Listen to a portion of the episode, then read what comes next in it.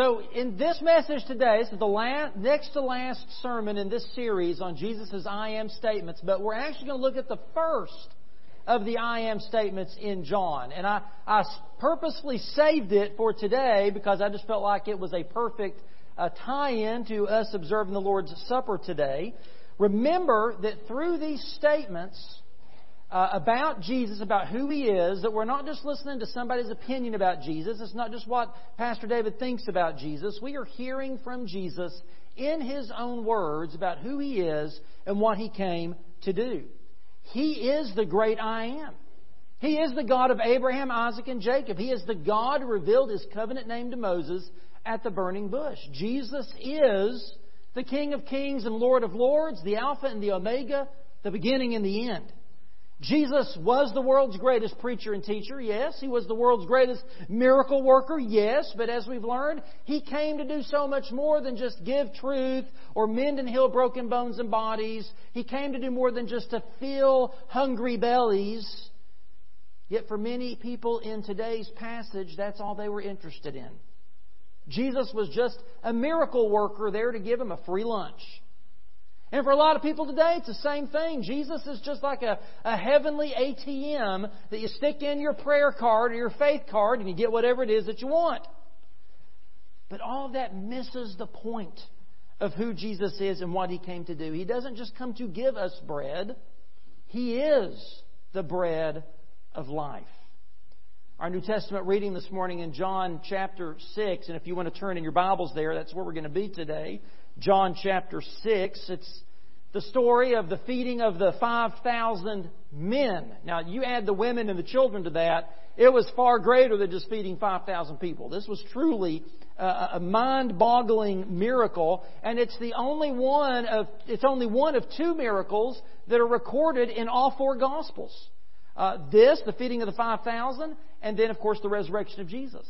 So we know this must be a profound miracle if the Spirit of God inspired Matthew, Mark, Luke, and John to all four record this moment. And if you think that this will be a hard miracle to top, you know what Jesus did to follow up? He walked on water in a storm. I mean, it's truly an amazing series of events. And it's at the end of these that we come to our text today, which is a time of intentional teaching and even confrontation that Jesus had with the people who were confused, with His disciples whom He's challenging, and even with us, whom He's asking to make a decision about how we're going to respond to the bread of life. So look with me. We're going to start in John chapter 6 with verse 26. So Jesus has walked on water. He's fed the 5,000. He's gone across the sea. The disciples were in the boat. He was walking on water. They get to the other side. They're back in Capernaum. And the people want to follow Jesus. They want to know where He went. They want to see Him do more of this. And so they make their way to Capernaum. And we pick that up in verse 26. Jesus answered them, "Truly I tell you, you're looking for Me, not because you saw signs, but because you ate the loaves and were filled. Don't work for the food that perishes, but for the food that lasts for eternal life, which the Son of Man will give you because God the Father has set His seal of approval on Him." "What can we do to perform the works of God?" they asked. Jesus replied, "This is the work of God, that you believe in the one He has sent." "What sign then are you going to do so we may see and believe you?" they asked. "What are you going to perform? Our ancestors ate the manna in the wilderness, just as it was written, He gave them bread from heaven to eat." And Jesus said to them, "Truly I tell you, Moses didn't give you the bread from heaven, but My Father gives you the true bread from heaven. For the bread of God is the one who comes down from heaven and gives life to the world." Then they said, "Sir, give us this bread always." "I am the bread of life," Jesus told them. "No one who comes to Me will ever be hungry, and no one who believes in Me will ever be thirsty again." Let's pray together. Father, we are thankful for Your Word. We're thankful for this time of worship that we've had together today, and we know that Your Holy Spirit, who has inspired this Word, is ready to enlighten us and give us insight into these amazing truths. And so we pray, God, our hearts and minds would be open to what Your Spirit would have to say to each one of us. In Jesus' name we pray. Amen. So this is sort of an interactive lesson, this conversation that Jesus is having with the crowd and with his disciples. And through this, we discover that the bread of life is a better bread. It's a true bread. And when we feast on Jesus, the bread of life, we discover some ways in which it's better. First, we see that the bread of life satisfies us with a better purpose. A better purpose. Look back at verse 26 and 27. So Jesus is he's caught on to them. He knows what the deal is here. They're not coming to him because they've seen these miraculous signs and they're wanting deeper spiritual truth and insight. No, they want their bellies filled. They got a free lunch. They want more. You know, like Ben said, when you eat all that, you know, at bread at lunch, whatever, by supper time, you're what? You're hungry again, right? And they want more free food. So Jesus understands what's going on here. And so he tells them in verse 27, don't work for the food that perishes, for food that just lasts a little while and then you're hungry again. He says, work for the food that lasts for eternal life. See, the people are missing the point. The miraculous signs were meant to point them to Jesus, but all they could focus on was the miracle, the bread, the fish, the wine, the blind receiving sight. All they could focus on were the miracles. And so for them, it's like parlor tricks. And they're just like, do it again, Jesus. Do it again. I want to see that one again. Can you do that again for us? And we may kind of chuckle at that and sort of shake our heads, but aren't we the same? I mean, our lists of wants don't ever seem to end, do they? We always want more. And if all we're looking for God to do is what He can do for us, listen to me, He'll never be able to do enough. Not because of His lack of resources, don't get me wrong, but because of our lack of gratitude. Because of our insistence on self-centeredness. You see, it's not that God can't satisfy, He can, but it's that oftentimes we don't want to be satisfied. We just want more. What can you do for me, Jesus? Selfishness is the bread that spoils. It's the bread that gets moldy. We have this consumerist mentality that makes it all about me. And so we never find satisfaction. Because like the crowd, we're not seeking the things of God. We're just seeking for God to give us the things that we want. You see the difference there? Because we'll always want more. In Matthew chapter 6, Jesus talks about this specifically. He says the pagans run after all these things. What am I going to eat? What am I going to drink? What am I going to wear? What kind of car am I going to drive? What kind of house am I going to live in? Can I get a better job? He says all the pagans run after these things. And your Heavenly Father knows you need them. He knows that we need a house. He knows we need transportation. He knows that we need food to eat and drink to drink and clothes to wear. Jesus says, but seek first His kingdom and His righteousness, and then all these things will be given to you as well. Our focus is wrong. The purpose for which we work is wrong. This is illustrated powerfully in a quote from Phil Vischer, the guy who created VeggieTales. And he wrote this book called Me, Myself, and Bob, and he critiques really American culture today. And he says this, he says, American Christians are drinking a cocktail that's a mix of the Protestant work ethic, the American dream, and the gospel. And we've intertwined them so completely, we can't tell them apart anymore. Our gospel has become a gospel of following your dreams and being good so God will make your dreams come true. It's the Oprah God. We've completely taken this Disney notion of when you wish upon a star, your dreams come true, and melded that with faith and come up with something completely different. There's something wrong in a culture that preaches that nothing is more sacred than your dream. I mean, we walk away from marriages to follow our dreams. We abandon children to follow our dreams. We hurt people in the name of our dreams, which as a Christian is just preposterous. That's where this crowd was this day. They just wanted their bellies filled again. Do for me, Jesus. Give me what I want. Make me happy. You know, Jesus, He faced and overcame that same temptation as this crowd when He was in the wilderness. He was in the wilderness for 40 days, the beginning of His ministry, fasting, and He got hungry. And Satan came along and tempted Him to take His divine power that God was using through Him to bless others to fill His own belly. Turn these rocks into bread, Jesus. You got, trust me, in Israel there's plenty of rocks. There's a buffet of bread right here for you, Jesus. And you know how he overcame that temptation? He turned to Scripture and he quoted and he said, "It is written, man must not live on bread alone, but on every word that comes from the mouth of God." Man does not live on bread alone, on physical food alone. It's so easy for us to get sidetracked and distracted by our physical needs and desires, isn't it?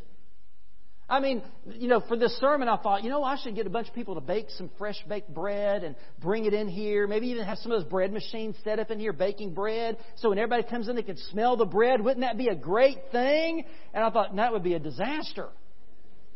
You guys are all ready. It gets close to 12 o'clock. I know you're thinking, oh, the Methodists are going to beat us to lunch today. Like they do every day. I don't want to, you know, make that any worse by having the smell of fresh baked bread in here today. Because we get so easily distracted. We get our desires, our hungers, our thirsts can pull us this way and the next. And it's easy for us to think that if I had more money, or if I had less weight, or if I had a new car, or a new job, that would solve my problems. That would make me happy. But these things never satisfy. The grass is always greener on the other side of the fence. And then you get over there and you're like, no, wait a minute, the grass is greener on the other side of that fence. And you get over there, oh, nope, the grass is greener on the other side of that fence. There's always greener grass on the other side of somebody's fence, right? So what Jesus teaches us here is that spiritual food is better. It's greater than physical food. And when we come to Jesus, He will satisfy our hearts. He will give us the peace and the joy and the purpose the world can never give. When we feast on Jesus, we discover a better purpose, a better goal, a better focus for our lives. Secondly, the bread of life satisfies us with a better work to perform. Look back at verse 28. "What can we do to perform the works of God?" they asked. And Jesus replied, "This is the work of God, that you believe in the one He sent." And then down in verse 47 and 48, He says, "Truly I tell you, anyone who believes has eternal life. I am the bread of life." So here Jesus addresses a common misunderstanding of salvation. People think they have to work their way into God's favor. That if you perform enough works for God, you can somehow make restitution for all of your sins, which is ridiculous, because our sins are an eternal affront to an infinitely holy God. It's a gap that you and I can never build a bridge long enough to cross. Our sins are that great. That's why Isaiah 64:6 says, "All of us have become like something unclean, and all our righteous acts are like a polluted garment." Filthy rags. While we think it's so glorious, oh, look, God, what I'm doing for you. Look what a good person I am. He looks down at it, and through our sins, all He sees is a filthy rag. Now, at this point in John's Gospel, Jesus has confronted this misunderstanding of righteousness and salvation at least three times that I can find. The first is John 3 with Nicodemus, the Pharisee. And Nicodemus, he thought that he could impress Jesus with his morality and his rule following and his law keeping and his political stature and his ethnic and religious background. He thought that's going to impress Jesus. He had this long resume. And what does Jesus say to him? "Nicodemus, you must be born again from above." Born again. Infants don't have diplomas and certificates on the wall, do they? They don't have a resume to point to. Jesus said, you got to put all that aside and be born again. You got to become like a child. The woman at the well in the next chapter, John 4, she thought that Jesus would care about her reputation and her ethnicity and her socioeconomic status and her gender, things that she was ashamed of, things that were a barrier for her. And then she thought, well, maybe Jesus cares because I'm a Samaritan and I worship on a different mountain than where Jews worship. And this is what Jesus said to her. He said, "Everyone who drinks that kind of water will be thirsty again. But whoever drinks the water I will give will never thirst, but will become a spring welling up in him to eternal life." And then the Pharisees in the next chapter, John chapter 5, they thought that if they just studied the Old Testament Scriptures enough, they could figure out the mystery to salvation, if they just studied the Bible more, then that would be enough to be saved. And Jesus said, God's Word doesn't dwell in you because you don't believe in the one He sent. You diligently study the Scriptures because you think by them you can find eternal life. These are the Scriptures that testify about Me. And yet you refuse to come to Me to have life. Jesus sets the record straight. Faith in Him is better and greater than our self-righteous works.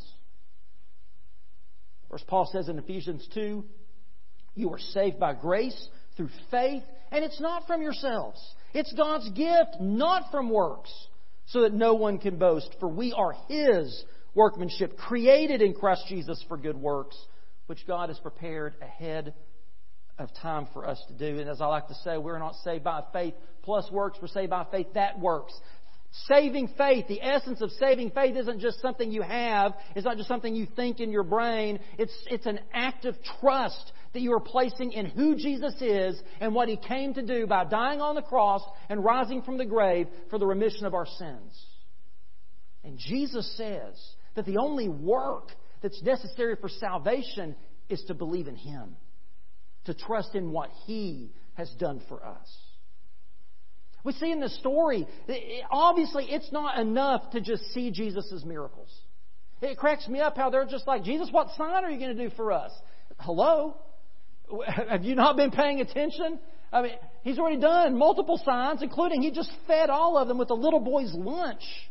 Yet they're asking for more signs. It's not just enough to see His miracles. It's not just enough to go to church or read the Bible or be a good person or have been raised in a Christian home or to be a Baptist or whatever. Those things are great.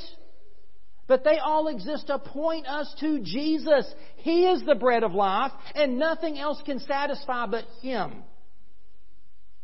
The bread of life gives us a greater purpose to live for, a greater work to perform, the work of trusting in and believing in Jesus Christ. And then third, the bread of life sustains us with better promises. Go back with me and look at verse 30. This is where they're saying, what sign are you going to do so we may see and believe? And what are you going to perform? You perform, Jesus, do something more for us again. And they say, our ancestors ate manna in the wilderness. Jesus says to them in verse 32, I tell you, Moses didn't give you the bread from heaven, but my Father gives you the true bread from heaven. For the bread of God is the one who comes down from heaven and gives life to the world. And then they said, Sir, give us this bread always. Sort of like the woman at the well. When Jesus talks about the spring of water welling up to her life, she's like, hey, give me this water so I don't have to come to this well anymore. They're missing the point. They're thinking He's talking about literal bread and literal water. And so Jesus says in verse 35, I am the bread of life. And no one who comes to Me will ever be hungry. And no one who believes in Me will ever be thirsty again. But as I told you, you've seen Me, and yet you do not believe. Everyone the Father gives Me will come to Me. And the one who comes to Me I will never cast out. For I have come down from heaven not to do My own will, but the will of Him who sent Me. This is the will of Him who sent Me, that I should lose none of those He has given Me, but should raise them up on the last day. For this is the will of the Father, that everyone who sees the Son and believes in Him will have eternal life, and I will raise him up on the last day. And then flip over with me. Let's pick up what He says in verse 48. I am the bread of life. Your ancestors ate the manna in the wilderness, and they died. This is the bread that comes down from heaven, so that anyone may eat of it and not die. I am the living bread that came down from heaven. If anyone eats of this bread, he will live forever. The bread that I will give for the life of the world is My flesh. At that, the Jews argued among themselves, how can this man give us his flesh to eat? So Jesus said to them, Truly I tell you, unless you eat the flesh of the Son of Man and drink His blood, you do not have life in yourselves.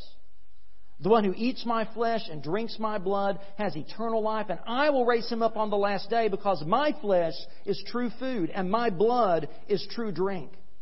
The one who eats My flesh and drinks My blood remains in Me and I in him, just as the living Father sent Me and I live because of the Father, so the one who feeds on Me will live because of Me. This is the bread that came down from heaven. It's not like the manna your ancestors ate and they died.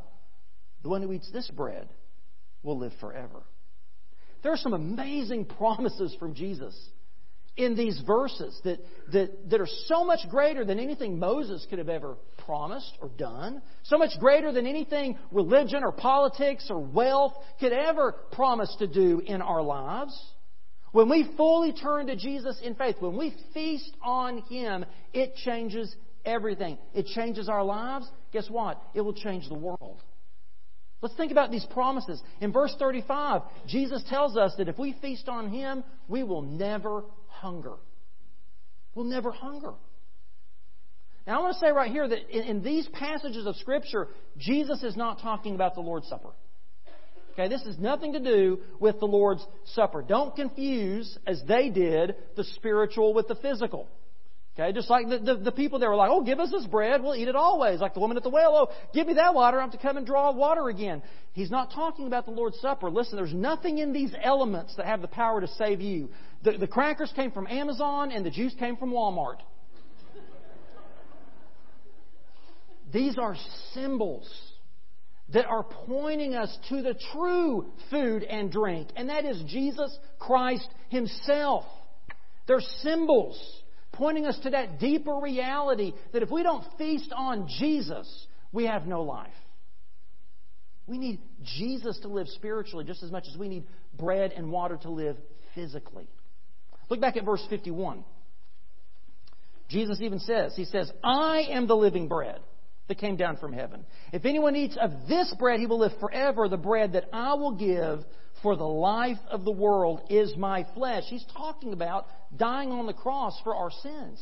Jesus is the bread. He alone is our spiritual nourishment. He alone can satisfy our deepest needs and hungers and longings. He alone can give life. He is the bread of abundant and eternal life. So when we abide, when we feast on Jesus, we are abiding in Him. Now this leads into next week's sermon. In John 15, Jesus uses a different analogy to sort of say the same thing He's saying here. He talks about that He is the vine and we are the branches. And if a branch doesn't abide in the vine, it can't bear fruit and it will wither and it will die and it will be thrown away to be burned because it's worthless.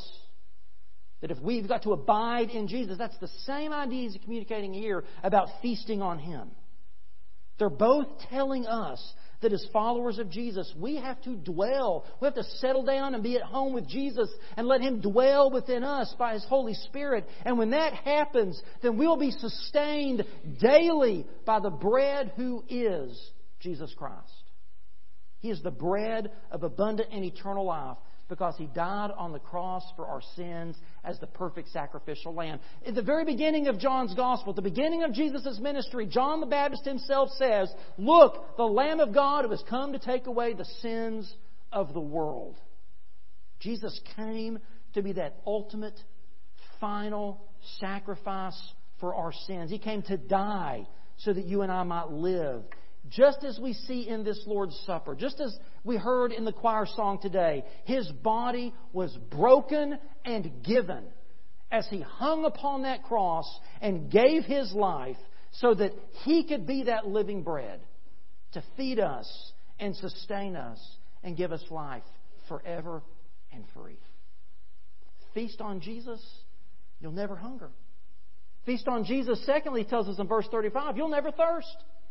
You'll never thirst. Now, this harkens back to what Jesus said to the woman at the well and what He'll say, as we've already looked at this, at the Feast of Tabernacles. Remember on that last great day of the feast there in John 6 through 8, He's talking about being the light of the world, but He also uses this analogy of water. He says in John 6, on the last most important day of the festival, Jesus stood up and cried, if anyone is thirsty, let him come to me and drink. The one who believes in me, as the Scripture has said, will have streams of living water flow from deep within him. He said this about the Spirit, John says. Those who believed in Jesus were going to receive the Spirit. For the Spirit had not yet been given because Jesus had not yet been glorified. The day of Pentecost hasn't come yet. But now that we live on the other side of Pentecost, the minute you put your faith and trust in Jesus, the Holy Spirit comes to live inside of you and become in you a spring of water, welling up to eternal life. When we feast on Jesus, He satisfies our hunger. He quenches our thirst. It's like we learned about in Jesus the Good Shepherd, that if the Lord is our shepherd, we shall not want. We shall not lack anything because He makes us lay down in green pastures. He gives us plenty to eat. He leads us beside still waters. He gives us plenty to drink. And David wants to make sure we know that he's not talking about physical grass and water. He says, He restores my soul. He meets the deepest needs and longings of our heart. Feast on Jesus, you'll never hunger or thirst. And then in verses 37 to 39, we see feast on Jesus and you'll never be cast out. Feast on Jesus and you'll never be lost. You'll never be cast out or lost. If you belong to Jesus, you are His forever. He's not going to lose one of His sheep. He's not going to cast out one of His sheep. He doesn't throw us away. Rather, He takes our sins and He throws our sins away as if to the bottom of the ocean to remember them no more. But you, He will never forget. He will never leave. He will never forsake. In John 10, in that chapter where we learned about Him being the gate for the sheep and the good shepherd, Jesus says this, My sheep hear my voice, I know them, and they follow me. I give them eternal life, and they will, what? Never perish. That word never means never. Never perish. No one will snatch them out of my hand. My Father who has given them to me is greater than all, and no one's able to snatch them out of the Father's hand. Listen, there is no clearer Scripture on the security of the believer and the assurance of our salvation than this one. Jesus makes it clear that when you have eternal life, guess what? It's eternal. It's forever. When you're adopted into the family of God, guess what? You're His child forever. When the Spirit dwells within you and fills you with living water, it's forever. It will never run dry. No one, nothing in this world can make these kinds of promises to you. But we try to look to others for approval, don't we? We try to look at our own accomplishments. We get distracted by the world's shiny little trinkets. And when we do that, we're always disappointed. We're always let down. Anything other than Jesus will leave us hungry, thirsty, cast out, and alone. And so that brings us to the final thing. The bread of life solicits in us a better response. Look back at verse 41. Therefore the Jews started grumbling about Him because He said, I am the bread that came down from heaven. They were saying, Isn't this Jesus, the son of Joseph, whose father and mother we know? How can He now say, I've come down from heaven? Jesus answered them, Stop grumbling among yourselves. No one can come to me unless the Father who sent me draws him, and I will raise him up on the last day. It is written in the prophets, and they will all be taught by God. Everyone who has listened to and learned from the Father comes to me. Not that anyone has seen the Father except the one who is from God. He has seen the Father. Truly, I tell you, anyone who believes has eternal life. And then look down at verse 52 again. At that, the Jews argued among themselves, How can this man give us his flesh to eat? And then drop down to verse 59. So he's saying these things while he's teaching in the synagogue at Capernaum. And it says, Therefore, when many of his disciples, and when it says disciples here, he's not talking about the 12. He's just talking about all these people that have been following Him, listening to His teachings, seeing these miracles. It's this crowd of people following Him. And it says that when they heard this, they said, This teaching is hard. Who can accept it? Jesus, knowing in Himself that His disciples were grumbling about this, asked them, Does this offend you? Then what if you were to observe the Son of Man ascending to where He was before? The Spirit is the one who gives life. The flesh doesn't help at all. The words that I've spoken to you are Spirit and are life. But there are some among you who don't believe. For Jesus knew from the beginning those who did not believe, and the one, meaning of the 12, who would betray Him. Talk about Judas. He said, This is why I told you that no one can come to me unless it is granted to him by the Father. And from that moment, many of His disciples turned back and no longer accompanied Him. So then Jesus turns and says to the 12, You don't want to go away too, do you? And Simon Peter answered, Lord, to whom will we go? You have the words of eternal life. We have come to believe and know that You are the Holy One of God. So for some people, the bread of life is too tough to swallow. Religion is easier. Religion's like going back to that cookie jar on the counter again and again and again and again. It's sweet. It kind of satisfies for the moment. But guess what? You get hungry again. But that cookie jar is just right there. Oh, it's so easy just to turn to your good works. Oh, it's so easy just to turn to what a wonderful person you are. Oh, it's so easy just to turn to pulling yourself up by your own bootstraps and just doing what's expected. But it's all a deception. These things might satisfy you in the moment, but they do not last. Only turning to Jesus as the better bread will meet our needs and give us the peace, joy, and purpose that we long for. But following Jesus is hard. That's why Paul referred to it as being crucified. That's why Jesus said it's like taking up your cross and denying yourself. It's not easy to do. Many in the crowd turned away from Jesus that day. They said, boy, that wide path over here is nicely paved and it's nice and straight. This narrow way is hard. And they turned away from Jesus. How can this man give us his flesh to eat? They didn't understand. This teaching is hard. Who can accept it? They didn't believe. Most of the people that day responded to Jesus' offer of true living bread the same way the Israelites responded to manna in the wilderness. They grumbled and complained. They questioned and doubted. And eventually they turned and they walked away from God. Even the Israelites in the wilderness started thinking about how wonderful slavery was in Egypt. Oh, those pots of meat we could sit by and eat instead of this manna we've had day after day. My prayer is that you will not respond like that, but rather you would respond the way Jesus tells us to in these verses. He tells us in verse 45 that first we have to listen and learn. Yes, we should search the Scriptures diligently. Yes, we should read God's Word to learn more about who Jesus is. Paul even said in Romans 10:17 that faith comes from what is heard, and what is heard comes from the message about Christ. But it's not just enough to listen to a preacher preach. It's not just enough to read the pages of a Bible. If that's all we do, we're no better than the Pharisees. You see, once we learn about the gospel of Christ, it then demands us to do something about it. It demands a response. And Jesus described it this way. He said, secondly, eat and drink. Eat and drink.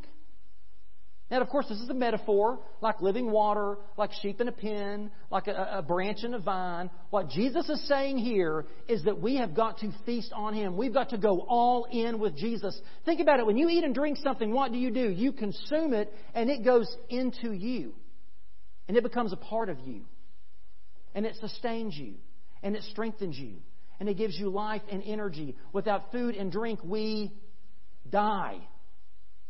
And as we'll see next week, apart from Christ, we can do nothing. We'll wither and die if we're not grafted fully into the vine. If we're sheep out in the wilderness, we'll be hunted and killed by the enemy. If we don't have Jesus as the light of the world, we walk in darkness. If we don't come to Jesus to learn the truth, we live in ignorance. If we don't walk on Jesus as the way, we're lost and wandering. And if we don't come to Jesus, who is life and the bread of life, we die in our sins. That's why Paul says in Galatians 2:20, I have been crucified with Christ, and I no longer live, but Christ lives in me. And the life I live in the body, I live by faith in the Son of God who loved me and gave Himself for me. It's more than just believing things about Jesus. It's more than just receiving things from Jesus. It's receiving Jesus, and it's committing ourselves wholly to Him. Peter finally understands it. And he takes this eat and drink analogy and he puts it into words that are a little bit easier for us. He said, believe and know. I love his response in verse 68 and 69. What a perfect companion to his other confession of faith. You are the Christ, the Son of the living God. Peter understands, he knows, he believes, he trusts in Jesus as the bread of life, who alone can sustain and satisfy and quench and give life. To whom will we go, he says. To whom have you been going? Where have you been going to find what only Jesus can provide? Maybe you've got some worldly food you need to forsake today. Maybe you've been drinking out of some broken and dirty cisterns today. And you need to turn to the bread of life who can give you true food and true drink. My prayer is that you've not already turned to Jesus Christ in faith. You'll say what Peter said today. Lord, to whom else would we go? You have the words of eternal life, and I believe and know that you are the Holy One of God. Is that your confession of faith today? If you've never said that to Jesus and given your heart to Him, I invite you in just a moment to come and to do that today. Today is the day of salvation. Today you can feast on the bread of life. You can have your deepest hunger satisfied. You can drink from the source of living water that will never run dry. Whatever God is saying to you this morning, even as a believer, we can get distracted. Even as a believer, we can be deceived into thinking, well, I just need a little bit of this. I just need a little bit of that. Maybe this morning you need to renew your commitment to feasting on Jesus and letting Him sustain you. Maybe God is calling you to unite with this church. Whatever His Spirit is speaking, before we come to this Lord's Supper table, let's be obedient and respond. Would you stand with me and pray? Father, we thank You for Your Word. We thank You for Jesus, the bread of life. We thank You for the Spirit, the spring of water that wells up within us for eternal life. And I pray that Your Spirit would speak and guide each of us today and how we should respond and prepare ourselves to approach this table. In Jesus' name we pray. Amen.